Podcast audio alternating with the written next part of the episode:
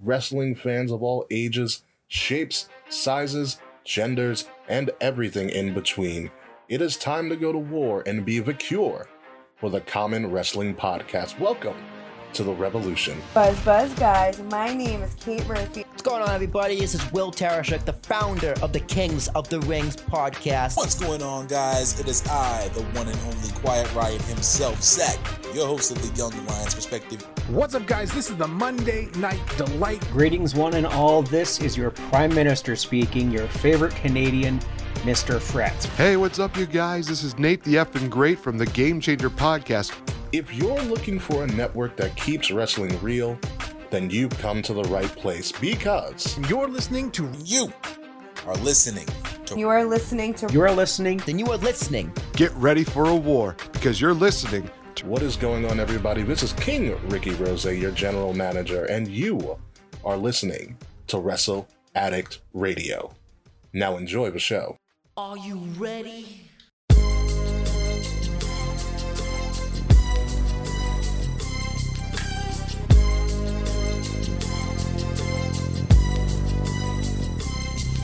As I walk through the valley of the shadow of death, I take a look at my life and realize there's nothing left. Uh, I'm feeling nostalgic today, folks. That's why we have started with uh, with a great with a great Grammy Award winning song. Shout out to Coolio, by the way. And if you get why we're opening with this song, you should probably look at our cover because it'll make a lot more sense. Just like the Retribution reveal this weekend, holy shit! Among other things going on in wrestling, ladies and gentlemen, welcome to Kings of the Rings podcast episode number 216, a Capitol Wrestling Paradise. I am your host, King Ricky Rose, the king of kings, not the leader of Retribution. Surprise, surprise. Uh, you can find me at Ambassador Biggs across all social media outlets. Thank you for listening to us for Kings the Rings podcast exclusively here on Wrestle Addict Radio. Find our social media at KOTR underscore podcast on Facebook, on Instagram, on Twitter, most importantly on Twitter. Like, share, subscribe, leave us some five star reviews, and follow Wrestle Addict Radio at addict underscore wrestle on Twitter and Wrestle Addict Radio on Facebook and Instagram. Links are in the description below. What a weekend in wrestling. Holy shit. And I'm just talking about WWE. I mean, AEW turned one years old. Um, the Capitol Wrestling Center is a thing. Full Sail is not a thing anymore. And we have the draft coming up this Friday. So we're going to cover all of that, especially take a lot of time on the draft. But first, before we get into anything, let me kick it over to also not the leader of Retribution. Also a big surprise for me, Mr. Mr. Will Tarashuk, or Willie T-Bar as we called you once. Willie T. Bar ill. I still don't like that, but it's me, it's me, it's Willie T. I, I have been having diarrhea all day, so if I jump out in the middle of the show, that's why. Actually, speaking of, I'll be, I'll, I'll be right back. Kate Murphy, over to you. Oh shit. It, it, Quite literally, oh shit. oh shit, it's me. It's me. It's not Willie T. It's the Kate Murphy. I use they them pronouns and I'm dressed up as Shotzi Blackheart today. And I'm really excited about it. I'm feeling my fantasy. And I posted the picture online and I tagged her in it and I hope she notices. Maybe this is my time. I mean, I mean, Shotzi is kind of our spirit animal. Shout out to Shotzi Blackheart, who gave us that great follow, by the way. You know what's wild? So- Hi, Shotzi. My best friend today told me my spirit animal is this thing on Reddit he saw that's part duck, part banana. What would you even call that? Banana? A buck? And it's not a buck, that's a deer. A banana?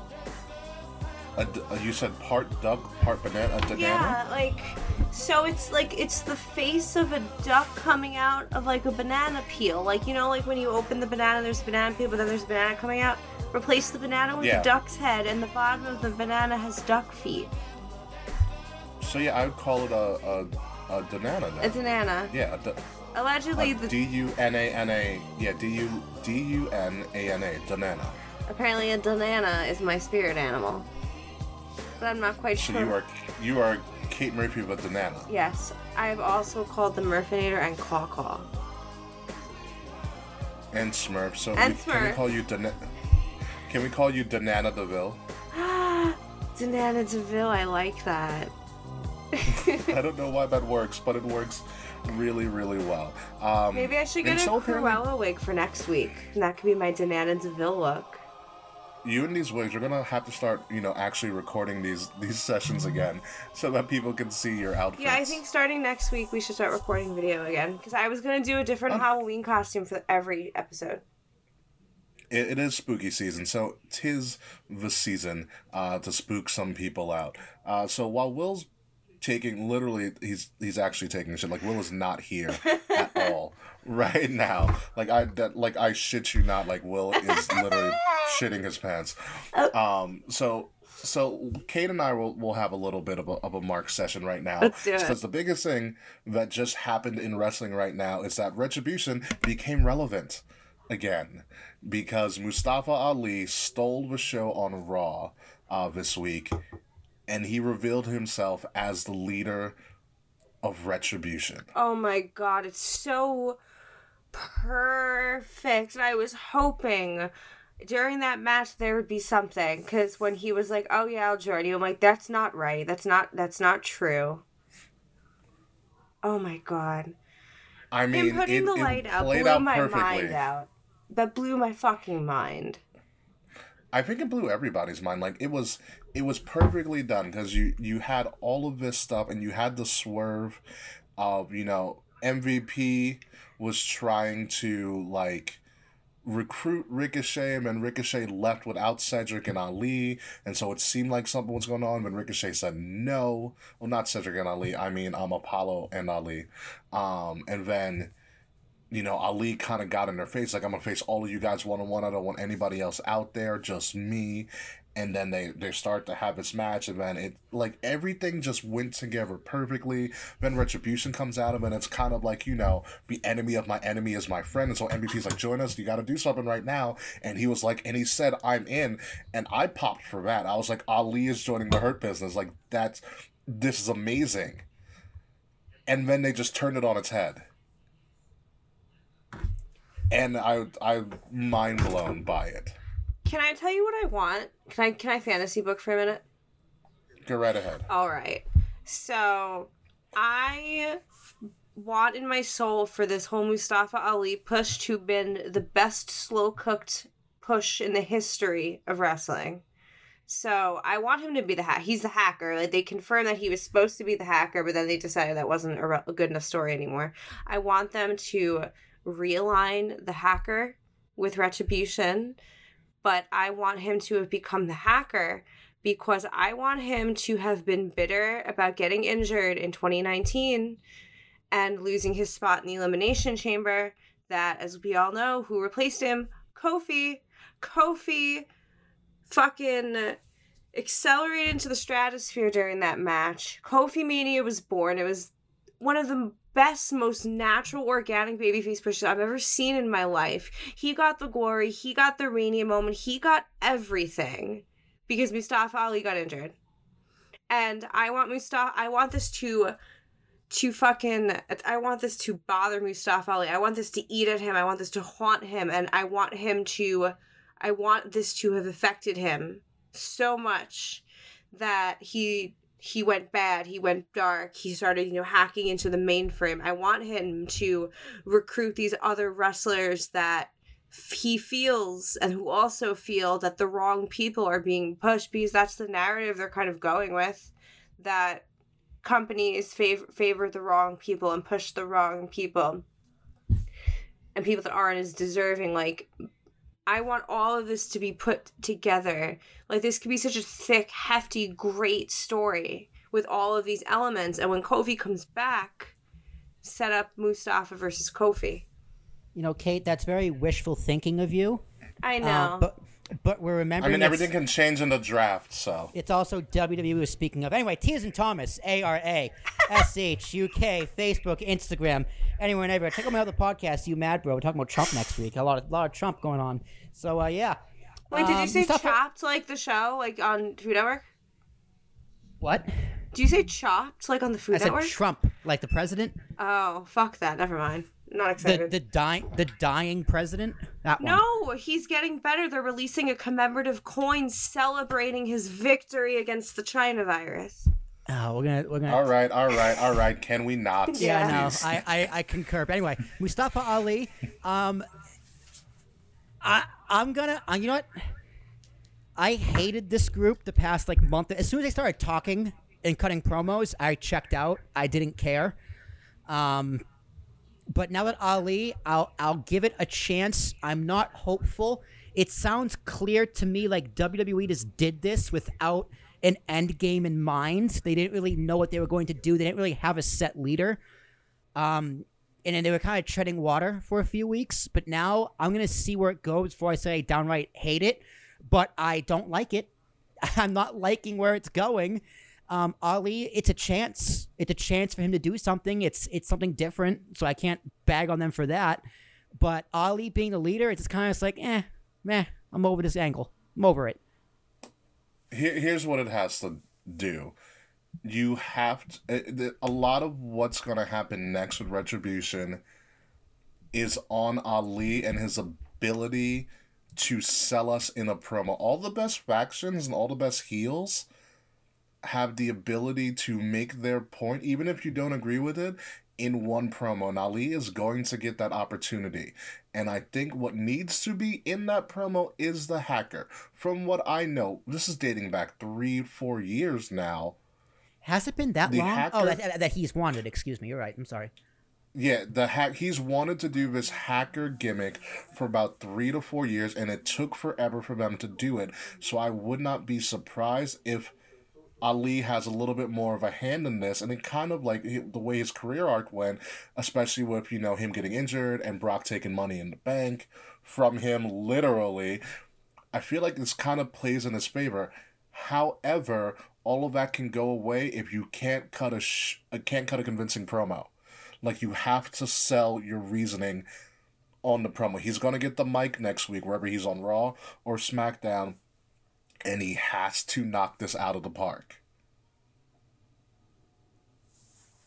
Yeah, I a I 100% agree. He needs his he needs his like his Seth Rollins moment. Um, like after Or he needs after to die Rocky die. or die Rocky die. Like after Seth turned on the Shield and he came up the next week with the chair and the suit. Might as well have the glove on too at this point. Um, but yeah, I agree. Isn't that he- when he isn't that when he said like um I didn't sell out, I bought in? exactly precisely? Yeah. He he does need an oh shit moment. And I couldn't agree with you more, Ricky. Like next week is going to be a lot of pressure on this kid. Now this kid isn't really known for his promo skills, and again, he hasn't really had a big chance to kind of step up on the mic. So, like I said, I'll give it a chance.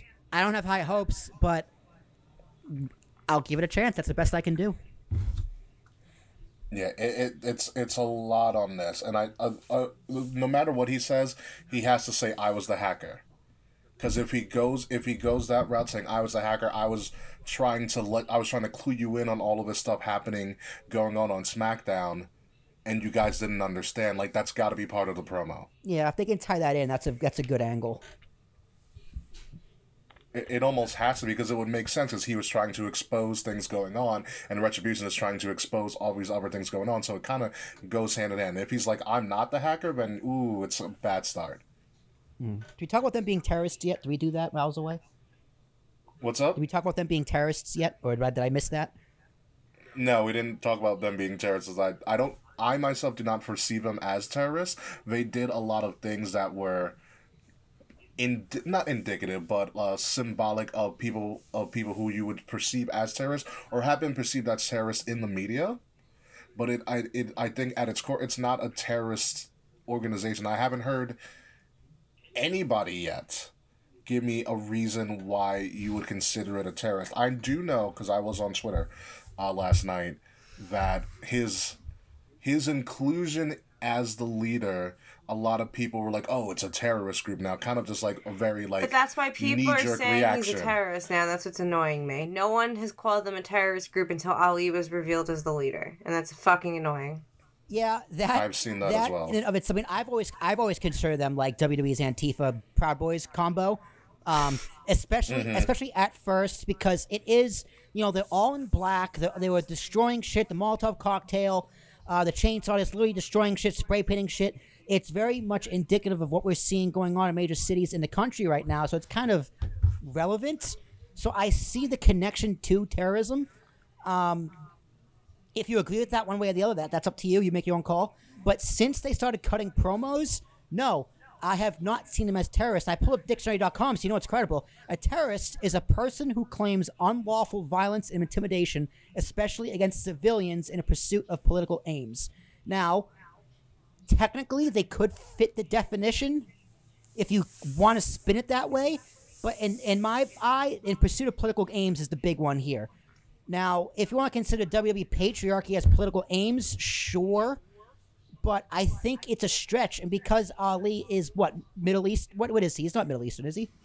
He's mu- he's Muslim. Muslim religion, He's but he is middle he is Middle Eastern. Right. Middle Eastern descent, but he's from Chicago. Right. So that's just people being being stupid. I don't think. Yeah. I don't think WWE sees him as a terrorist, and I don't think they're portraying. I don't think WWE's intent is to portray him as a terrorist character. We saw how that worked up with Muhammad Hassan. All right, it didn't work. So. Oh, that was And so. that guy, and that guy that was like, a, and that guy was like piss poor timing. Italian, right? That guy's like Italian. So, so I, I don't think WWE is that stupid. I think they tend to shy away from the political things publicly on a publicly traded company that's made for kids. Yeah. So who just put the who just put the CEO of Barstool Sports on their board? Yeah. So I I do not think WWE's intent is to portray them as terrorists. I do not view them as terrorists anymore. I just see this as a dead in the water angle.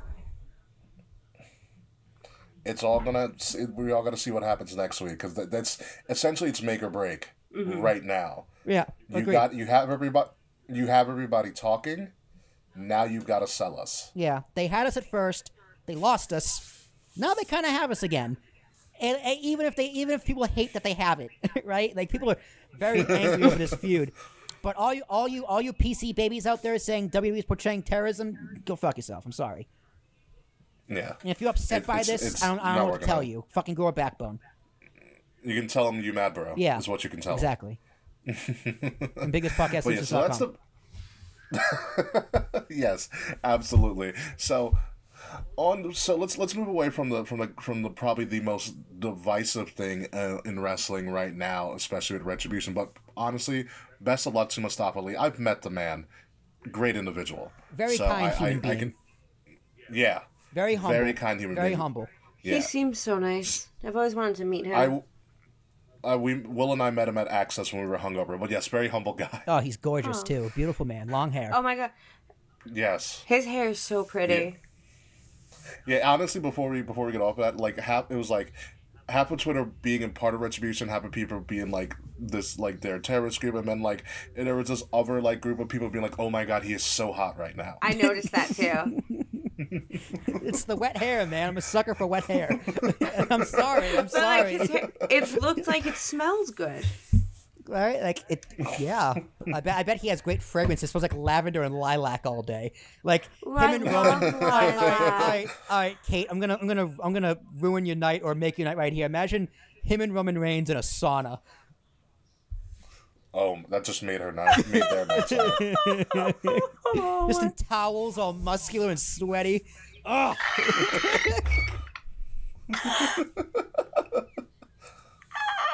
You, I will tell you, probably made a couple of our listeners' nights too, or days whenever we're listening to, Oh, yeah. to this, because they they might be listening to it at work too. I, I have this I have this new thing on the podcast. I kind of want people to think I'm gay when I'm not because I, I love I, do, I I love I love this quick sideberg here. Like I, I just I love saying that men certain men are just absolutely gorgeous. I just I love doing it. This is what Because certain think. men are gorgeous. yeah, I mean, cer- I mean I, I'm just like this. I'm straight as an arrow, but certain men are fucking gorgeous. Mustafa Ali and very Roman Reigns are two of them. Gorgeous men. Mm-hmm. Absolutely. So let's go into something that I think was universally well received this weekend, and that was NXT Takeover.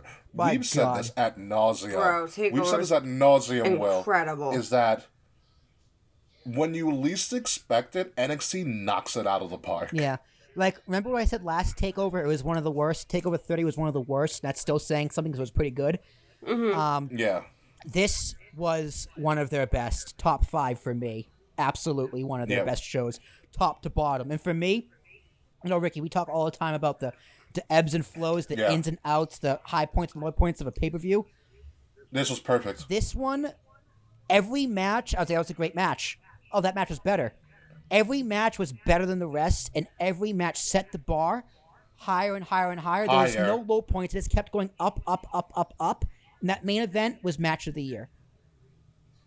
Yeah. Mm-hmm. I mean, even in the cruiserweights as at the show stealer, almost stole the show. Almost. That cruiserweight match was Almost. insanity. I Like that was You know, we're gonna.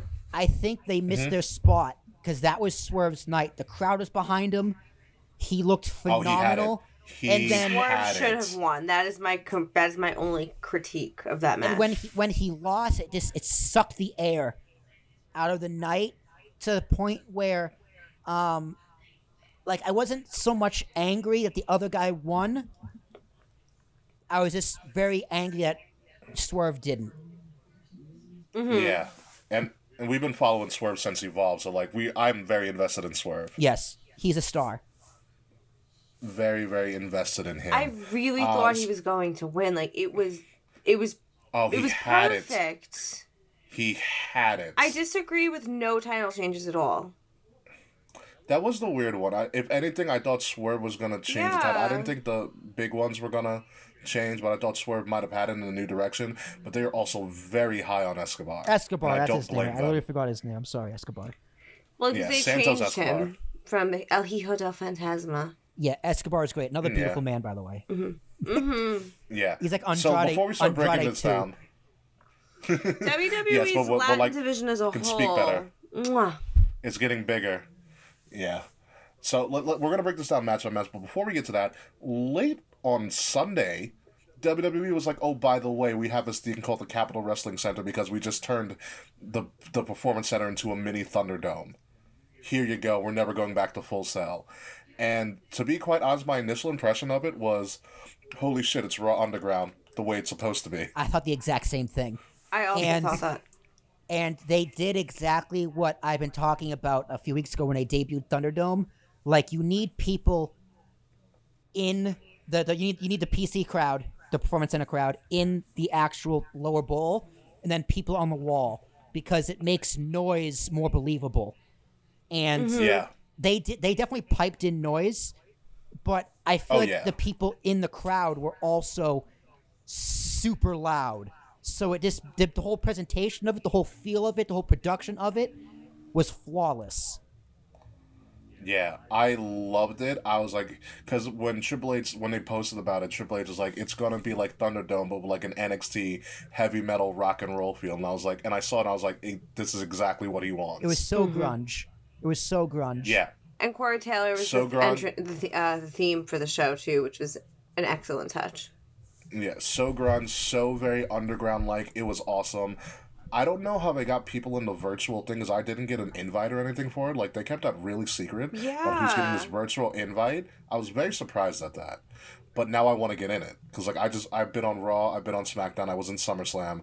I want to be in the Capitol Wrestling Center. NXT is the one I want most. I was supposed to be in Raw last night, but I bailed again. Because you got too high. No, like I don't know, like I get really excited to do Thunderdome, and then I sign up for it, and then I forget about it until the day of, and then I'm like, fuck, I don't feel like doing it after like school and shit all day. I don't want to do it. I don't know But why. I'm- Yeah. I've I've never heard of Capitol Wrestling. Like apparently It was the original name of WWE essentially. like it was a real thing. Like I like I consider myself a pretty decent wrestling historian. Like not in detail, but like a general overview. Like I've heard of all the territories, like even a Yeah. WWF. But like I've never heard of Capitol Wrestling like that, and I was very it intrigued was one how of they the it was the show. one of the names that I think uh, Vince uh, Vince Senior started Capitol Wrestling and then it morphed into like WWF and WWF and WWE and all of that. So Right. that's how it started. And that was when it was just like local, right? I believe Capitol Wrestling was the original was the original territory. Okay. and that's what that's when they had Madison Square Garden, and uh, that's why they did the drop down microphone, which I thought was a beautiful touch. Yeah, yeah, yeah. I I love when they have what's old is new again. Mm-hmm. Like I, I was talking about this um the other day in podcasting with Cyberg here. Like in general, where's podcast going? Where's the future of podcast going? Think of like Howard Stern, like where people call in, or like Opie and Anthony. People call in. They have that kind of like four hour format. People call in and do whatever. Eventually, that's going to be podcasting again. And that's a very old school Yeah. radio technique. and what's gonna be what's old is new, and I I I'm all about it. And I thought, it was, I, I- thought it was a great loved it. touch. It. was the details that made NXT a 10 out of 10 for me. Yeah, it was it was all about the details. The only gripe I did have is because they do also the same thing with Thunderdome, although it's not as noticeable in Thunderdome. It was noticeable in uh, the Capitol Wrestling Center because we have to call it that now. Um, they only did like two thirds of the walls with video screens because they left the hard cam like the hard cam side kind of very open. Yeah. and that's fine. But they kept doing shots of like opposite the hard cam, and you just saw the empty void. I- and I thought that took away from it a little bit. I think you might have to do that though, because all the uh, camera equipment. Yeah, okay, that makes sense. Maybe. I mean, that's my. I. I did notice that too. I noticed that in Thunderdome as well. But like, you got to put all that shit somewhere, right? Like, you got to have people. Yeah. Like, what do you think people monitor the screens? Probably in that black void. Probably. Like, how much power? Probably. Like, how many outlets do you think they have there? I don't know. You know they I mean? Like, like what's, they what's the power it. supply, dude? Like, that's crazy. it's just 18,000 hamsters on wheels just running shit. They have like Thor hand handcuffed in the back, Right, just literally. generating lightning. So that's probably my best Oh. guess because I, I, it's WWE. It seems like WWE would think of that little thing. They probably don't do it because they physically can't. yeah, but I mean, even the presentation wise, they did a lot of low camera shots, so like it looked bigger. Like you kind of looked like you were kind of in this like digital grunge arena, Yeah, and it was awesome. yeah. It was very, very awesome. But let's get into the matches uh, real quick because we're going to spend a lot of time on this because that's how much I really thought Takeover just knocked it out of the park. Damian Priest versus Johnny Gargano. Great way to start. Yeah, that was my that was my opening match. I was thinking like how they're gonna book this show, and the first match it has to be Johnny. It has to be Damian Priest, and they had a solid match. They had a mm-hmm. great match. Johnny has a good match with everybody. He plays that role of, "Don't worry, kid, I'm gonna put you over while getting myself over. If don't you don't mind, I'm gonna get myself over too. But you're gonna you're gonna look great. You're gonna look great. You're going to be a star, don't worry, but I'm just going to do some stuff to make myself pop. Exactly. I love Johnny Gargano. I fucking love him. Like He's so amazing. His detail, his, his details in matches, because he pre- he booked that match. I know he did. Mm-hmm. Fantastic. I also thought it was a good thing that they used Damian Priest entrance to highlight what the Capitol Wrestling Center can do entrance wise. Mm. Mm-hmm. Mm. With like the fire everywhere, and he did the he did the bow and arrow, and the whole thing lit up with his name. I was like, that's dope. I love it. Like it was a good. I loved it. It was a great way to show off, and then, like you said, well Johnny just made Damian Priest look amazing. The all the spots that they did, him diving over the uh the ring onto the security guards, Yeah. fantastic. Yeah, and this is this is props to NXT too, right? Like think of a think where Damian Priest was a year ago. He was he was in high profile matches, a lot of multi man matches that he never really won, but he was getting mm-hmm. showcased, and that's NXT saying, "Hey, don't worry, we have faith in you. Just wait your turn." Right? Because they had to get Keith Lee Yeah. over, they had to get Adam Cole over, they had to get all these guys over. But as soon as they leave, they set up the next guy to take that spot. And that right now, it's Damian Priest's time, and he is mm-hmm. running with it. The past the past two or three months have been the best work of his career. Absolutely. It doesn't hurt, but apparently he's also dating Io. If that wasn't abundantly Oh clear after God. NXT this Is he week. really? um It looks like it on TV. they got Those are- chemistry. Those would be weird kids, man. just really awkwardly tall and screaming the whole time. Yeah, I can see it. Like, yeah. like would their son have a deep voice or?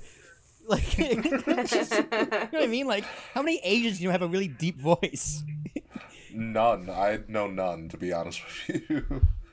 Except for that one guy that's like, oh my. He does all those commercials. George Katai Oh, George Just- Kai. Yeah. Yes. Yeah. from Star Trek. Yeah, from Star Trek. Yes. So then let's move on. Speaking of, speaking of intergalactic things, let's move on to Dream versus Kushida. And I was really interested to see how Dream was going to come out, how he was going to do his entrance.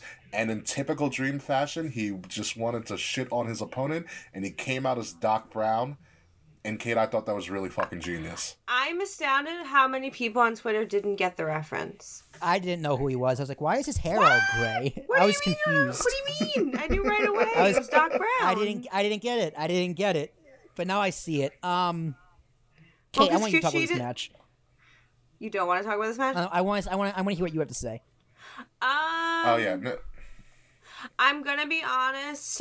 Um, I was playing a lot of Animal Crossing and snacking during this match. It from what I, you y'all y'all y'all heard me last week bitch about Velveteen Dream. Um, I was nervous about it. I was pleased that he lost, but I thought his entrance was genius. I will give him that. I thought the entrance was genius. I, again, I don't like him anymore, but he has really good in-ring psycho- psychology and like understands the business really really well and he made kushida look great and kushida's a fucking star too and Yeah. i'm really looking forward to seeing more i want to see kushida like get in the like, the north american title picture and just keep elevating himself Yeah. Yeah. This is a match. This is a match designed to get Kushida over. It's a stepping You stone. use, you use the heat that Dream actually has, and Dream played his role really well. Like he knew that no one wanted him to win. He even yelled into, he yelled into the camera, "Boo me now." Like he knows. Yeah. He's not stupid, and he's and he's playing into it, and I think that's fine. Cause guess what? It helps Kushida, and they they they worked well together. Dream is Dream is gonna do what Dream's gonna do. He's at this point a heat magnet. He's not at like bad heat just yet, which is very surprising. Um, but he he can play this angle. It's because it's not real fans there. I think that's why. thank Hmm. god for that though Right. Um, this match Like- was all 100% Kushida. This was the Kushida show. Uh, Dream Yeah. really sold that arm bar. He really, really sold that arm. Like his screaming was Yeah. so over the top, but it wasn't like theatrical bullshit. Um, and Kushida's mean streak, man, was terrifying. Terrifying. It's was, very it's, it's very scary. yeah, and it was very believable. Um, this was the Kushida show. Dream did his part, but ag- again, a star-making performance. Kush- Kushida, he's been injured multiple times. He's been a little slow off the ground, but this new character, this new push, if he can stay healthy, man, power to him. Great talent. He's got it. Great talent. He's absolutely got it. Uh, so the next match was the show stealer, almost before the main event, but it was, my lord, they they they placed this so well. You had um, Santos Escobar versus Swerve, and besides the finish, a no nonsense, hard hitting cruiserweight championship match. Yeah. Unreal. It, it was the promo they did last week on NXT, back and forth, like on the Zoom call. Um, Yeah. that really sold the match. Yeah, it was just like I don't, I don't know. It was it was great. I liked Kate how um how Escobar came out as kind of his lucha self, kind of pulling an Andrade, like when he did in Philly, and then he ripped it off, and then you just have Swerve just being Swerve, and these guys aren't like when you think of cruiserweights historically, you don't think of these guys as both these guys are well over six feet tall. Yeah, they're big boys. but know, they they are don't- quick Yeah, they are quick. They are fast. They are like it's almost like WWE's trying to re like revamp how you perceive a cruiserweight, and it's working. Like this match made me be like, I need to start watching two hundred five live again. I feel that cruiserweights, there's kind of like a negative stigma associated towards them because, yeah, because they're under 205, they're little and they're like scrawny and shrimpy and there's a lot of flippy shit. But you can be big and fast and still under the weight limit. And like people don't really realize that or think of that. People tend to think of Yeah. people in one specific manner and they don't really try to explore new opportunity. Yeah, and this match was just uh, it was it was fantastic, and it would have stole the show if it wasn't for everything else that happened on the on the show in and of itself. So, Will, what were your thoughts on this on this cruiser? I'll call it the cruiser great match. I haven't had one of those in a while. I, I, I really, really wanted Swerve to win. And I'm very disappointed he didn't. But again, another star making match. NXT does a great job at just rebuilding stars with these takeovers. And right, they're three for three. You got Priest, Yeah. Kushida, and Swerve. Yeah, all talks of the night. And then they just decided to surprise the crap out of everybody and also shit on Cody Rhodes. Because out of nowhere, they said, by the way, we're bringing back Halloween Havoc, and Shotzi Blackheart, the Scream Queen herself, is hosting the event. And the- day of my life. And I lost it because like I remember when it came up because like literally like it was like this it's just this it's just a pic it looks like a picture of just this random haunted house and like I have a smart TV so I was like did did my screensaver come on or something? So I'm just so- and then Shotzi pops up and starts screaming. I'm like what the hell is going on? And they're bringing back Halloween Havoc and I know Kate you couldn't be more excited for this Um. Sorry, I have no words. I wanted this. You're for- speechless. I've been asking for Halloween Havoc to come back every Halloween for for fucking ever. Forever. And last Halloween I was gifted the return of My Chemical Romance. So like I didn't think I would get another like present for Halloween. But not only do we get Halloween Havoc, Shotzi's fucking hosting it. She's the Elvira of NXT. What did Yeah. we do Yeah. to get so lucky? This is what everyone we have wanted. Triple H running the show. Thank yeah, it's exactly what Trips. everyone wanted. Yeah. Uh, uh, Will, do you think that they will bring back the Halloween Havoc set? Because that's the last thing that every that's like the No. last thing that people want now. But we know No, I Havoc don't. is back. I don't. I don't think so at all. Um, because they haven't done it for anything else. So, I I don't. I they think did in your they brought in your house back. They- They, brought the they brought the house of in your house back. did they? I don't even remember. They did. Um, Yeah. I I I don't know. Like what what is the set? It's just a giant pumpkin. Think of like you ever played WCW versus NWO Revenge? No. But yeah, it was like a giant pumpkin and a bat, and they had like these dual entrances. I'm gonna send it to you. Hold on. Well, I'm in I'm in It's- October '96 right now, and Halloween Havoc is coming up in WCW. I'm watching WCW as we speak.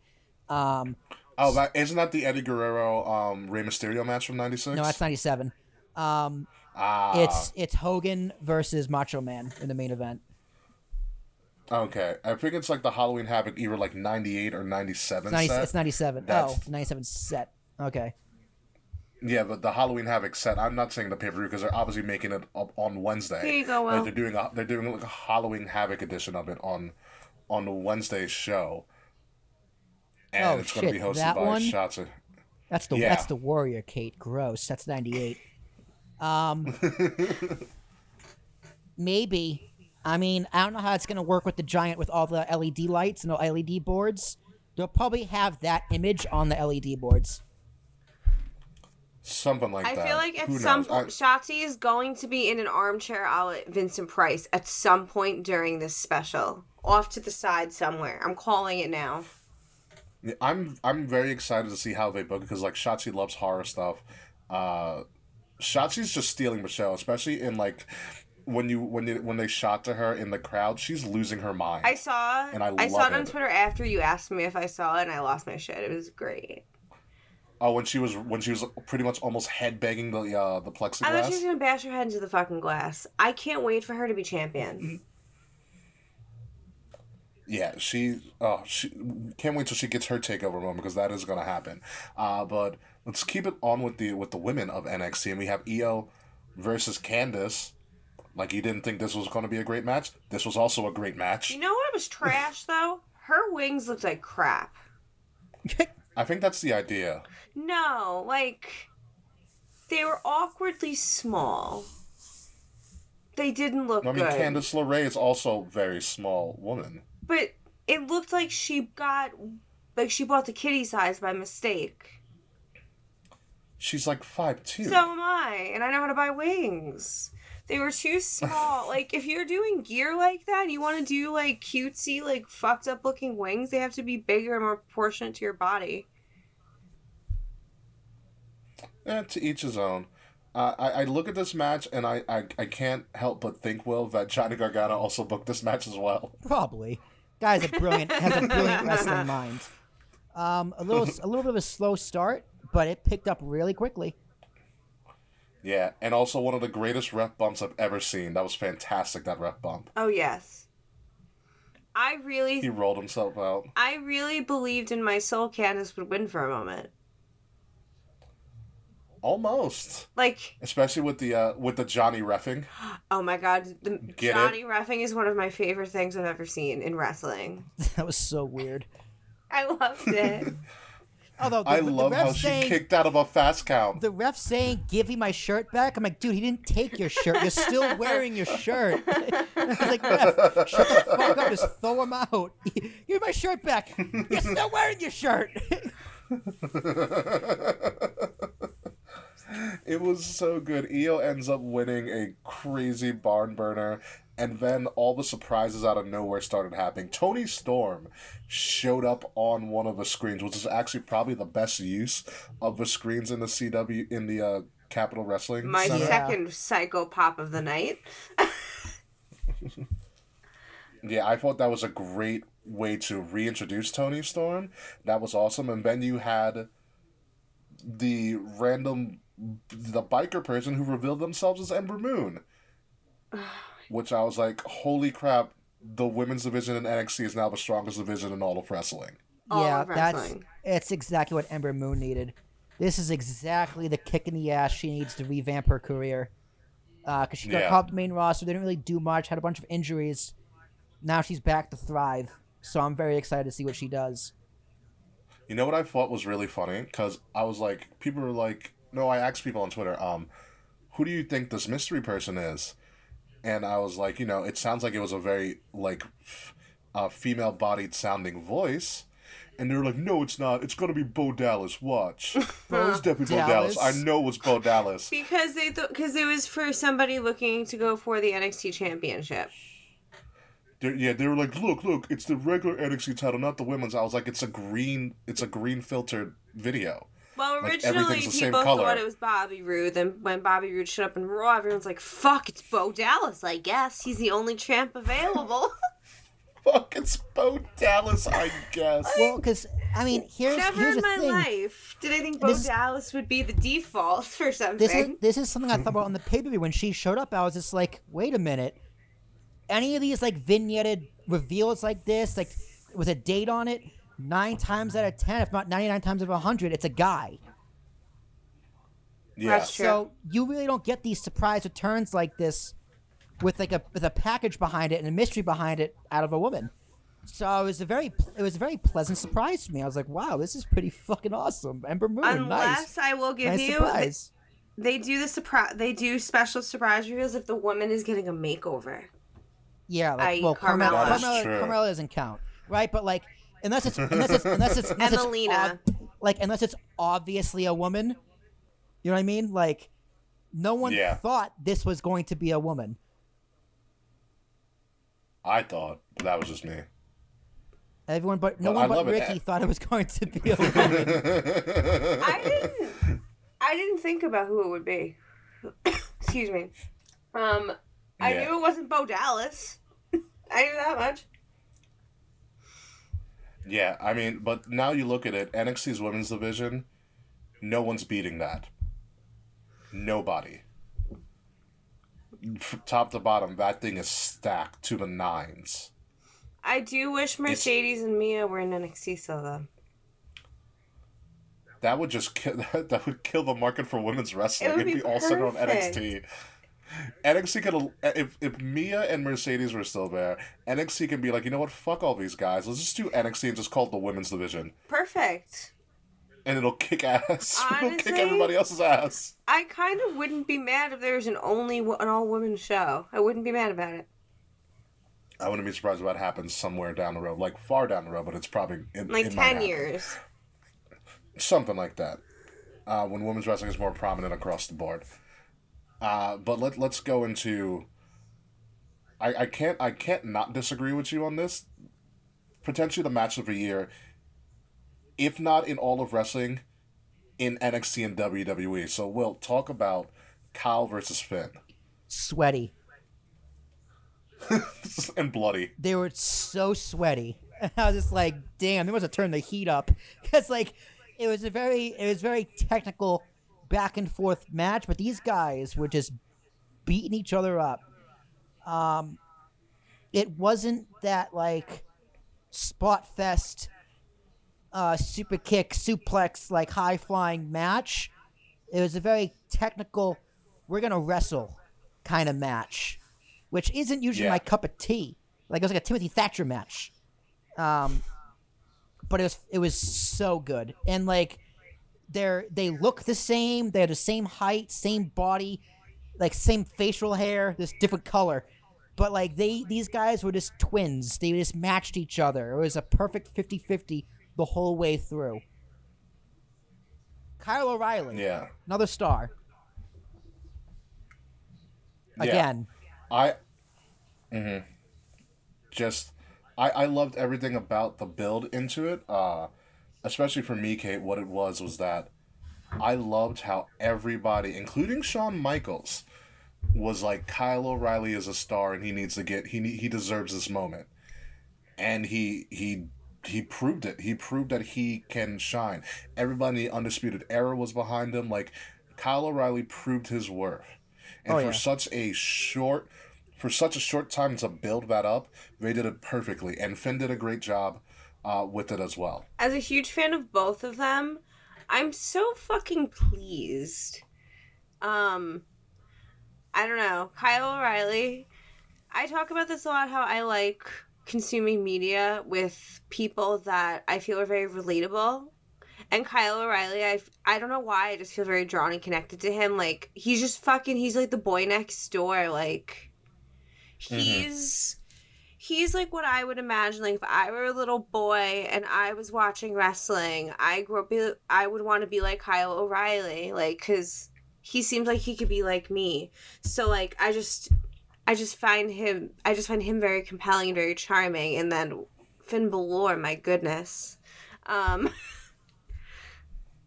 love of my life. Um, I'm worried about Finn's jaw. If We're worried about a lot. They both started internally bleeding um, in that their match. mouths were bleeding, and at first I was very into it because I I always get really stoked for color and. Leave me alone. jesus kate No, not like that. Stop it. No.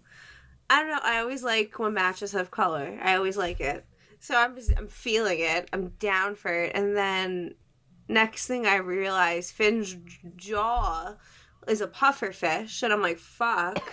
it's a puffer fish. He looks like, and they they have a shot where he's like looking straight at hard cam, and like the one side of his jaw is just all puffy, like, and he's like trying to look all mean and chubby, just like, "Rah," but he's all puffy, and they, I know he got brought in to have X-rays done on his jaw because they believe his jaw is fractured. So like, yeah. this now will have this possibly could mean two NXT champions in a row that have to vacate due to injury, and this is Finn's second title where he's had to vacate due to injury, and I can't. yeah, but at least he defended it once. Yeah, it's true. He Wait, does defended he, ha- it. does he have to vacate it? Is that a fact? Uh, we don't know yet. Like, We won't know. They haven't revealed anything about what's going to happen. If he even if there's because even if anything that they're his going to do jaw with is it. like broken or some shit, like they might have to wire him shut. Oh, he'll be like original Kanye. I was just gonna speak. say Kanye, but he's not gonna be. I don't think they're gonna let him wrestle with a wired jaw. Yeah, that can't be. That can't be safe. That's not safe. But it- so if he can't defend, he can't hold the title. Yeah, but we'll see what happens. I don't want to. I don't want to speculate too much, but what I do know, especially uh, for Kate, because you'll know, but it's a little bit more so than Will will. Um, this was, I mean, as technical as it was, I don't, I forgot who I was telling about this, but like, this was a New Japan match. It Yes. was a New Japan This one- match. It was a New Japan match in disguise. I think that's what, That's exactly probably what they why did. I loved it so much. Yeah. Like Finn has Finn has giant history in New Japan. Kyle has history on the Indies in New Japan. Kyle is a Brazil, Brazilian Jiu Jitsu uh, specialist. Although they called it BJJ on, on the on the uh, broadcast, I thought it was really funny. Uh, but yeah, it was it was just a strong style match, hard hitting, no nonsense, and it worked to perfection. Perfect. Absolute perfection. And then Ridge Holland almost killed Adam Cole, apparently. And I that was loved so it. random. I loved it. Yo, if Ridge Hollins and Finn are together, I would lose my mind. Oh, gimme. Gimme. That's your next start. NXT just said that's your next start. We're gonna put Ridge Holland over. Ridge Holland's great. I'm very I'm I'm very excited about NXT being so high on him because I really enjoyed his start in NXT UK. I'm very excited about NXT. As much as I'm gonna be sad to set to have Full Sail be like a thing of the past, I really enjoy the Capitol Wrestling Center and what they can do with it. And moving forward, it's going to be great. But before we go to commercial break, real quick, let's let's rate this NXT. Uh, I'm gonna go first. This what did I say? Eight. Yeah. E- easily. It's so hard for me to give. It's not hard for me to give this a ten, but like I gotta like as much as I was blown away, I wasn't completely blown away, but it's still really high. This is a nine five for me. Kate Murphy, what you got? Um, I too am giving it a nine five. It is losing the the half a point for me because Swerve didn't win, and I have one other criticism, but it's not a fair one, and I recognize that I'm being unfair. But I miss Mauro so much. and I know Uh, Mar- I can't I can't fault the pay per view for him not being signed anymore, but I'm I'm having a hard time watching Takeover without him. I will say Mauro in the Capitol Wrestling Center would be fantastic. I wanted him. Could you imagine him calling Finn and Kyle though? Oh, he would have sold it to the nines. The whole, it would have just been Will, what are you giving Mia this? of the whole match. All right, before I give my rating, I have a, actually have a question for you guys. I completely forgot all about this. Did you was was uh, Beth Phoenix and Wade Barrett actually there, like at the No. at, at the, like They where were- were, they? They were apparently doing commentary remotely, and they had two random humans at So the commentary like- table. Because that's what I noticed. Is like Beth Phoenix doesn't have brown hair. Like, and, I, and I looked over. I was like, Wade Barrett was talking. He had this like fat guy, fat faced guy, is staring at the match. Like, normally they're looking at the monitor, actually speaking. I'm like, that's not Wade Barrett. I was so confused. I was like, I don't- I was like. Like during the main event, I was watching. The, I was looking for the booth more than I was to watching the actual match. But so I was shook. But I'm giving it a ten. I thought this. I thought this car was perfect. Ten out of ten. Yeah, yeah. There's not much more to say there. So great job, NXT Takeover. The Capitol Wrestling Center is here to stay. I wanted to stay. It's badass. Same. It really is. I did shed a Yeah, thug but- tear for fu- Full Sail though. Yeah. R.I.P. Full Sail. I always wanted to go, and I'm really sad I'm never getting to go now. I was going to try to go too for WrestleMania before WrestleMania this year, and it just didn't happen.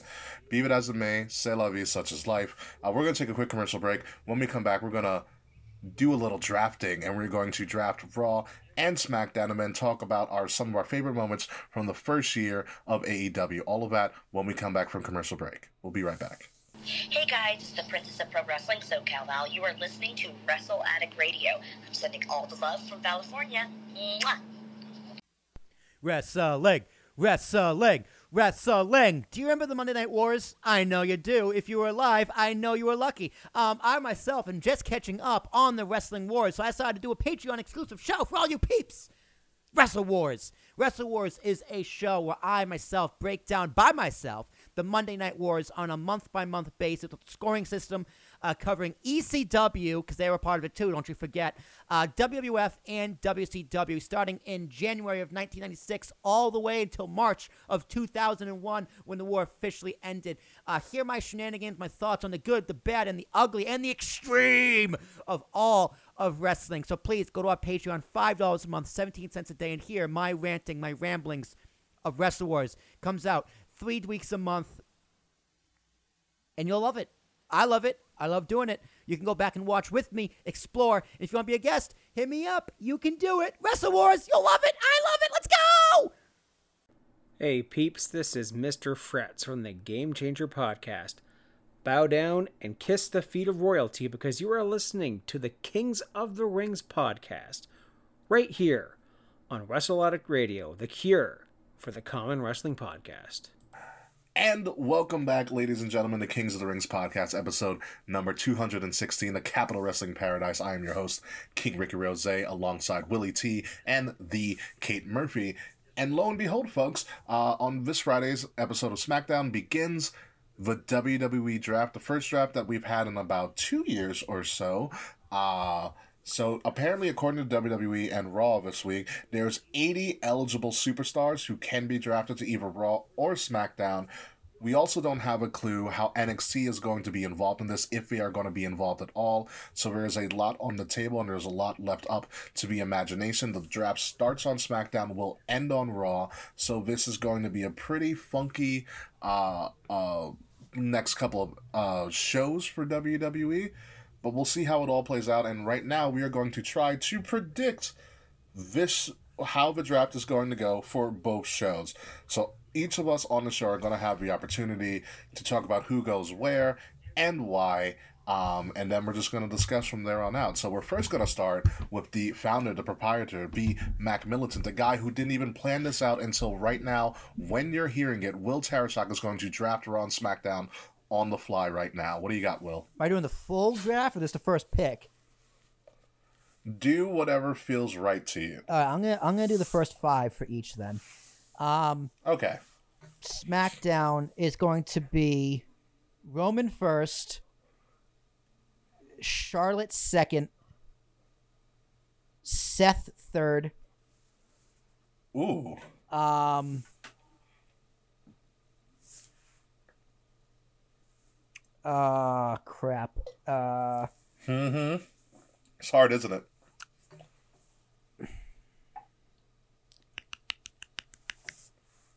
Let's see. Who else is on on the roster?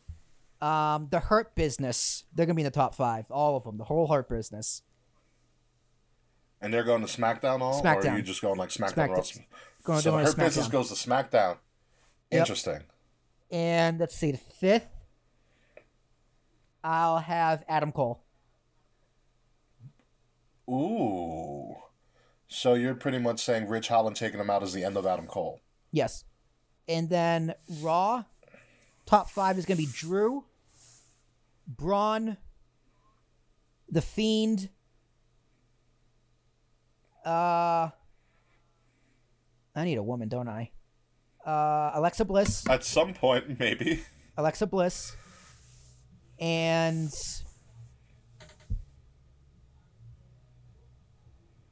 uh, John Carlos Stanton home run. Um, and Nice. I'll go with Biggie. Interesting that Big E gets moved over to Raw. Actually, I'm gonna swap the Hurt Business on SmackDown for uh, Keith Lee. okay. Even though he does have a thing with Braun right now, and I thought that was pretty fantastic. Yeah, But we'll see. I think Keith Lee needs a fresh coat of paint on SmackDown. He does need some fresh gear too. My God, I can't stand his gear right now. It's trash. So that, that's my that's my alright. that's my top five for each. Interesting. Okay. So a little brief draft by Will, but let's see what Kate Murphy has in store because I know, Kate, you've been preparing the most out of anybody on this show for this. So let's see what you got. Um, so I didn't quite do it the way Will did. Like I didn't do like my top like I didn't plot out like who the number one picks are. I just wrote who I think is gonna be moved. Is that cool? okay. That's fine. All right. So the people I believe are going to SmackDown are Aleister Black, Keith Lee, Murphy, Samoa Joe, Adam Cole, Kyle O'Reilly, Bobby Fish, Roderick Strong, Zelina Vega, The Undisputed Era. and Peyton Royce. I well, I don't know if we're gonna count Undisputed Era as a draft pick or four separate picks. I don't know what they want to do. So just to be Honestly, to be, to be honest with you, if they if they did Rich, all right. So I'm here's what I'm thinking now. This is just me thinking on the fly at the moment. If you want to counter for Retribution, you keep Undisputed Era together and you start out in like Retribution, like trying to attack somebody, and then you hear Shock the System. That's a great way to debut them. well, I have plans for Retribution. Uh, Undis- I would, I like in my mind, I'm like Undisputed versus Retribution would be amazing. They shouldn't be eligible. First of all, Retribution shouldn't be eligible because no, I'm serious. Because their whole story is we're going to destroy the patriarchy of WWE But we're gonna But draft you So to do that. We're gonna, we're gonna okay. Come over. Okay, okay. We want you to do that on SmackDown. Come on, come to SmackDown and do that. No, that's ridiculous. Although I, I, I right. did have I did have a fun theory though. I want Bray Wyatt to go to SmackDown and the Fiend to go to Raw. That would be great. I want I want I want great. sweater vest Bray Wyatt on SmackDown. I want the Fiend on Raw. I love that. I think that I would think be great. I think it could work too because they're, all- they're not traveling. They're all in the same place. yeah, it would be fantastic. I, I, do think like that that'd be idea. fucking incredible. I love that. um, Uh, as AJ's for AJ's going to Raw too. The Miz is going to Raw. Uh, um, Kofi's going to Raw.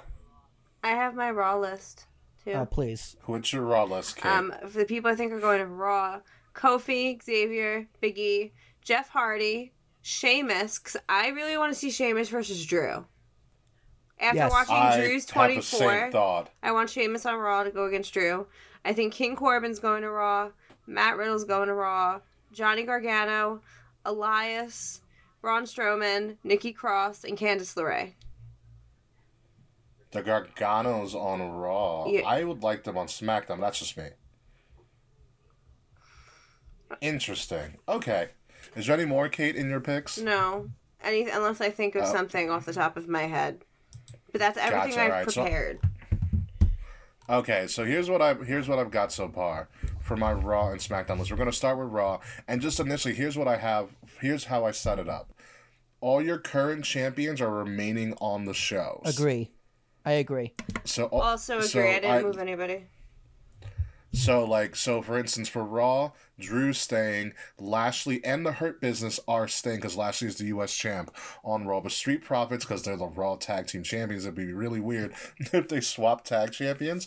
I won't put it past them though. Uh, but the Street Profits are staying on Raw, and Asuka is staying on Raw as the Raw women's champion. So my champions are staying the same. I moved some people, and then I all and for each show I have one NXT surprise for each show. Let's hear so it. here's so I'm gonna go.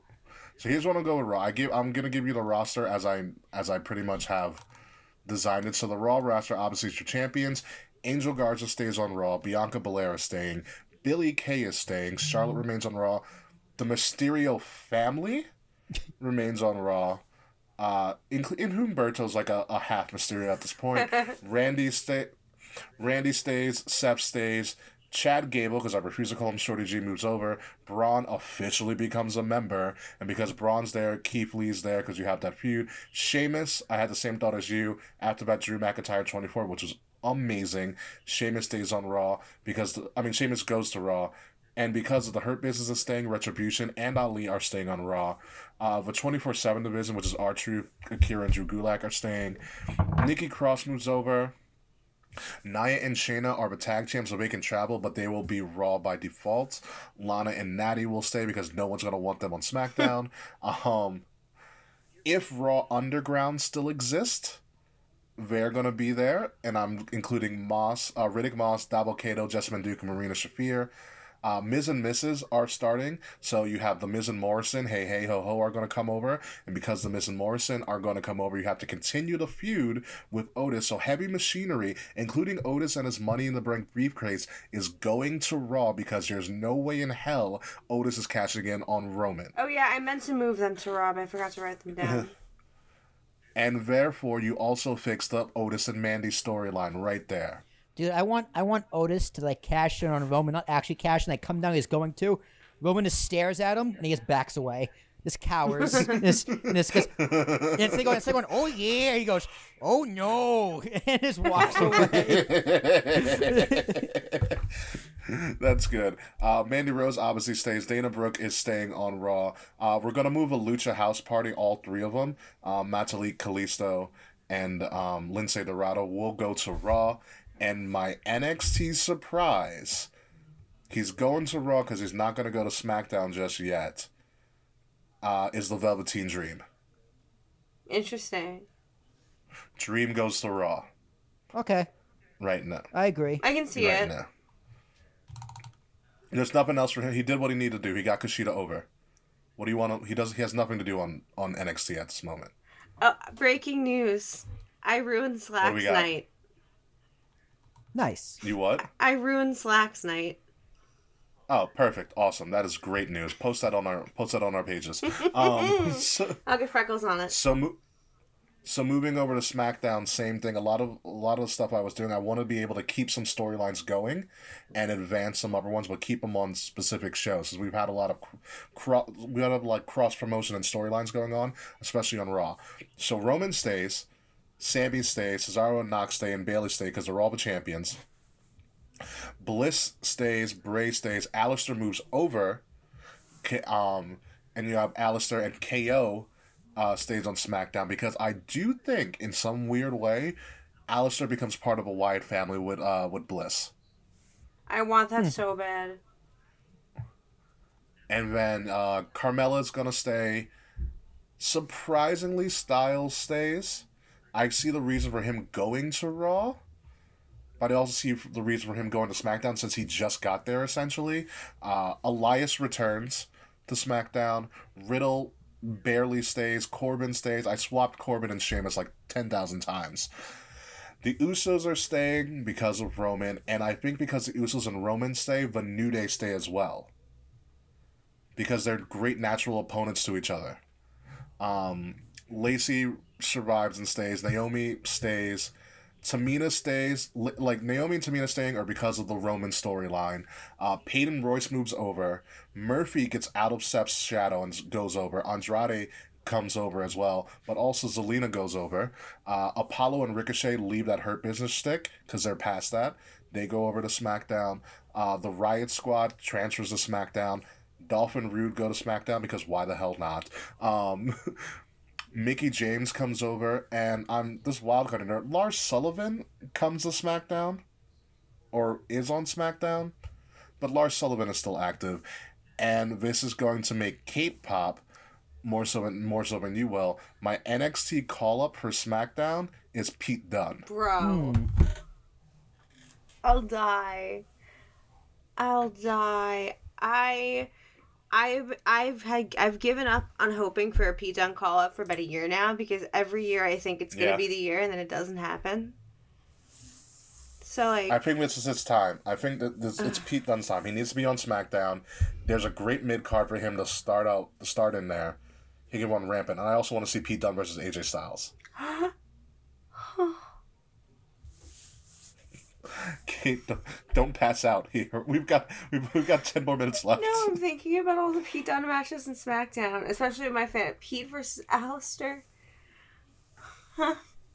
Hmm. Help. Yeah. So that's what we got so far for draft. Obviously, we're all going to be wrong because WWE is going to try to do something that's not going to make sense, and so we'll see what happens. But like I said, I hopefully they keep a lot of the storylines that they have planned intact and with all these moves, which could be easier said than done, but who knows what's going to happen. So the draft starts on SmackDown, will end on Raw. I don't even know who's drafting for each show because Adam shift manager Adam Pearce runs both shows. It's like, is he just there the entire time? Like, is he he's gonna be like the commissioner, but just announces all the picks? What if Stephanie comes out like last year? And can ah. and reads the names at the podium. Like last year. Yeah, I don't know. We'll see what happens with that. Uh, but that's what we got so far for, for the draft. That's interesting. But also, very important news uh, AEW officially turned one. The first episode of Dynamite, um, the anniversary of that was last week. I think it was like last Thursday or something like that. Uh, so AEW's been around for a year. So let's just talk about AEW and some of our favorite moments from the first year of AEW. Will, what do you, what's your favorite moment from the first year of AEW? Oh man. Um probably the Stadium Stampede match. Mm, okay. Just all of that shenanigans. Yeah. That was a fun one. Uh, that and uh, Moxley's debut. Mox, uh, you mean on the pay per view or on Dynamite? Pay per view. Okay. Yeah, that was that was pretty wild. That was the first Double or Nothing, I believe. Yes, Mm-hmm. it was. Yes, it was. Kate Murphy, what are some of your AEW highlights? Um, Stadium Stampede is also probably my favorite match AEW has done in their year. Um, I probably my favorite moment AEW has had is Chris Jericho getting wasted in a Long Court Steakhouse and losing the title. the bubbly, yes. and the birth of a little bit of the bubbly. Like I cannot get over how happy that makes me. Um what else did I love? I love every time I love I think it's might just be a love letter to Chris Jericho. Um I love how he says Tony Schiavone's name. I Scabione. Tony Scavione. I loved Britt, Britt Baker's assault on Tony Schiavone's former job at Starbucks. um, and watching both Eddie Kingston and MJF on TV personally for me has been really amazing because I remember like working with them at NYWC and now they're on my TV every week and it's really Yeah. great I'd like say my so- and, favorite. other people I went to school with too, like um, John Silver and Alex Reynolds from Dark Order went to, from NYWC as well. Yeah. So it's, it's really cool to see people like I knew at one point in my life succeeding. So that's probably the Yeah, best for for- me. Yeah, for me, for AEW, it is the people that you don't hear about often finally getting shots. So, like, none of my favorite moments, besides maybe with Stadium Stampede, was a very entertaining uh, match, specifically the segment with uh, Hangman Page and Adam Cole in the bar. I thought was really great, and a great callback to some, like, movie scenes. Oh, I loved that which too. was really cool. Um, my favorite moments are seeing people finally get their chance to shine, like MJF's promos for the last like w- two months have been unfreaking believable. Uh, Ed, like Ed, seeing Eddie Kingston come out and get a match and having them sign Eddie Kingston, I think is a lot. Is the big significance there. Is that because like they've had people who have come out and done these one-offs, but they signed Eddie Kingston. That's a huge deal Thank God. because Eddie Kingston's the most one of the most respected people in the business, and he never got his shot. Did you see? He's also too. Did you see Mhm. him on AEW this week? He was fucking hysterical. Eddie Kingston's latest Instagram post is one of the funniest things I've ever seen him post. Um, so seeing like Eddie Kingston get a chance to shine, seeing some of their creativity, the uh, the Daily's Place was a great advantage for them. Mm-hmm. You know, and also seeing people like Orange Cassidy show some more range as well. Like the debate was awesome, and like him showing off some of his character and that that slow development of Orange Cassidy is really fantastic, and I hope we see more of that because I do bitch and moan about having all of these former people who have names other other places helping them to get off the ground, and they've done that, and they, they've done well for that year. But now it's time to bring all those other people you talk about into the fold. Did you see the meme? It was like, wow, wrestling did a better debate than the actual presidential debate. Yeah, I put that on my Facebook. God, It's true though. so true. Um, uh, I would say other than this, like the act, my favorite actual match match that's like an actual match, not like a gimmick match, was um, MJF versus um, Jungle Boy. I thought that match was just Oh yes, at the pay per view, I believe it was. I Yeah, thought I was yes, just, it was. I was watching it. I, I remember saying on the podcast like this is this is Rock Austin from like '97, right? This is this is the future of AEW right in front of you, and you're gonna watch because they're both super young. They're younger than I am. They're like 23, 24 years old. So they are going to do outstanding as long as this company can stay above water. Which you know Tony Khan's got stupid money, so it will be. Um, and it's a, it's a successful company. Say what you want about this past year, good or bad. AEW is a success overall. So far, so far, so good. Mm-hmm. They've been able to stay above water, so we we'll see how it works. And the what I think the positive about this is that AEW, they're not directly WWE competition because WWE is just that much bigger and it has their hands in so many different things. But AEW is forcing wrestling and other major promotions in general to become more creative. Yeah, it's a good alternative. It's not competition. It's an alternative. Yeah, it's an alternative. And even Impact is starting to become a very good alternative as well. Impact's women's division is great. Always has been. Yeah. Um, and so like wrestling in general is better when we have more companies in it and AEW is a good company as an alternative to the mainstream and as just it's it's a good alternative that you can that's easily accessible. Like TNA uh, not TNA, Impact is not as accessible as AEW is.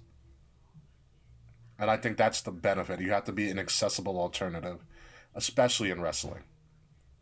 So congrats to one year on AEW and also happy 30th wrestling anniversary Chris Jericho because that's probably going to be if we haven't seen if we haven't watched it already a giant wild ride for this week uh in a, on AEW because who knows what Chris Jericho has planned in mind or even, or even if he's going to be sober. But we'll talk about that all next week. Uh, let's wrap this up. Match of the week, King of the Night. I'm assuming everybody's match of the week is one of the five takeover matches, so we'll start with Will. Uh, match of the match of the week is that main event, uh, Kyle O'Reilly versus Finn Balor. God damn, what a match! Um, my king of the night is Swerve. Mm. Yes, Kate Murphy. Um, my match of the week is also Finn Balor and Kyle O'Reilly. My king of the night. Fuck, I didn't think of this. Um, I'm torn.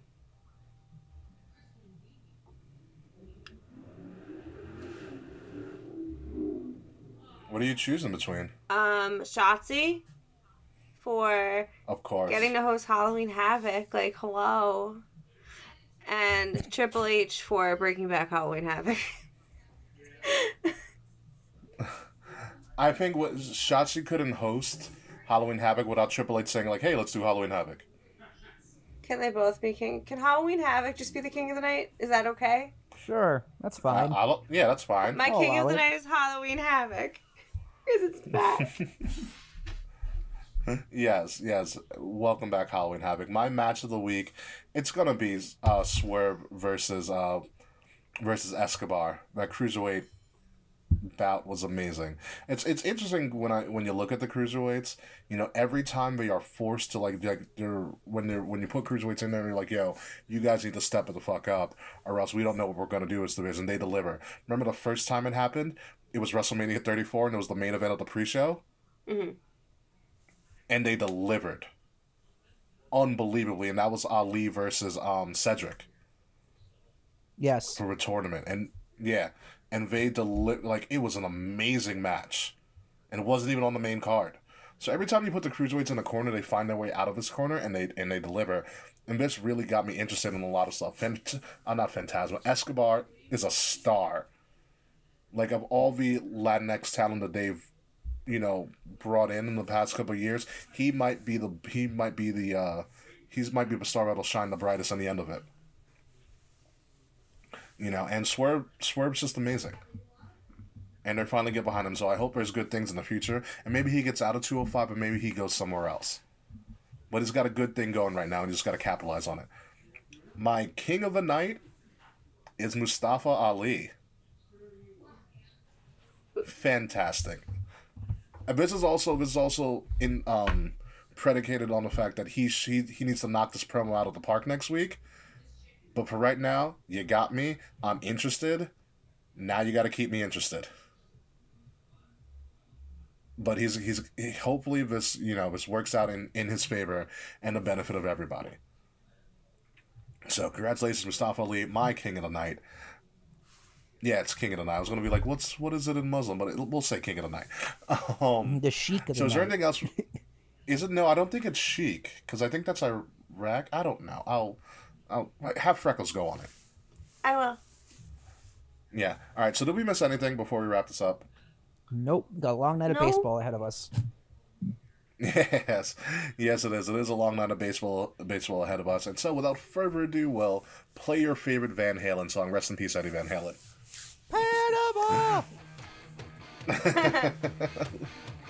Ladies and gentlemen, this has been Kings of the Rings podcast, episode number 216, Capitol Wrestling Paradise. What an amazing NXT takeover. Easily a top 10, arguably a top 5 takeover that we've ever seen. The Capitol Wrestling Center is absolutely fantastic, and it is here to stay, but not many people will be staying on their shows as the draft is coming up on SmackDown and ending on Raw this upcoming week. I am your host, King Ricky Rose. You can find me at at um, Ambassador Biggs across all social media outlets. Kings of the Rings podcast. You can find us on social media at KOTR underscore podcast on Facebook, on Instagram, on Twitter.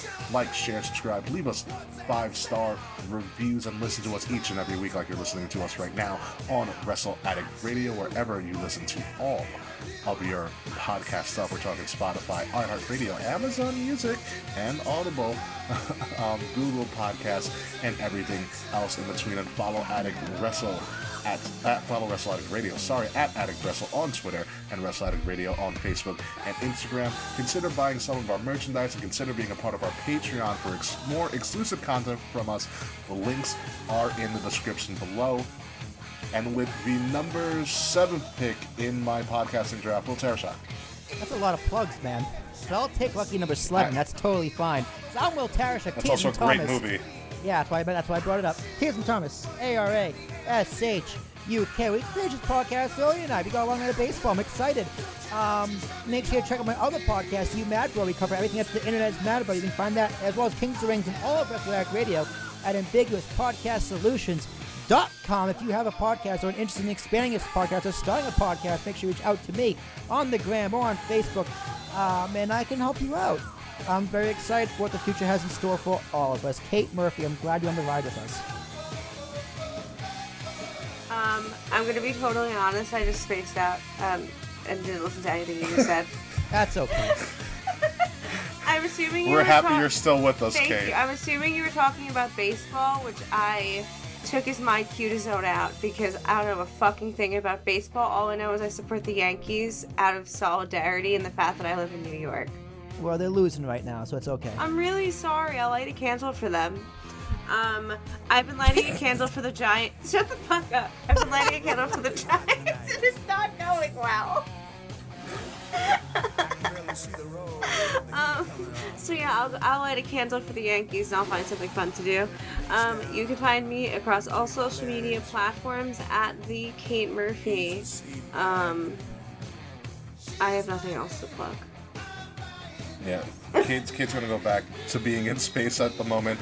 Light some candles for Kate to make sure she regains some sort of coherentness. Make sure they regain some coherentness. Yeah, by this time next week, when we come back next week, we'll talk about the fallout from the WWE draft, uh, AEW's celebrations for the next couple of weeks, um, and we'll see if Retribution is still on the positive side of wrestling. Who knows? All that and more next week. So until then, folks, goodbye, good night, go Yankees, and fuck you, Slack. We'll see you next week.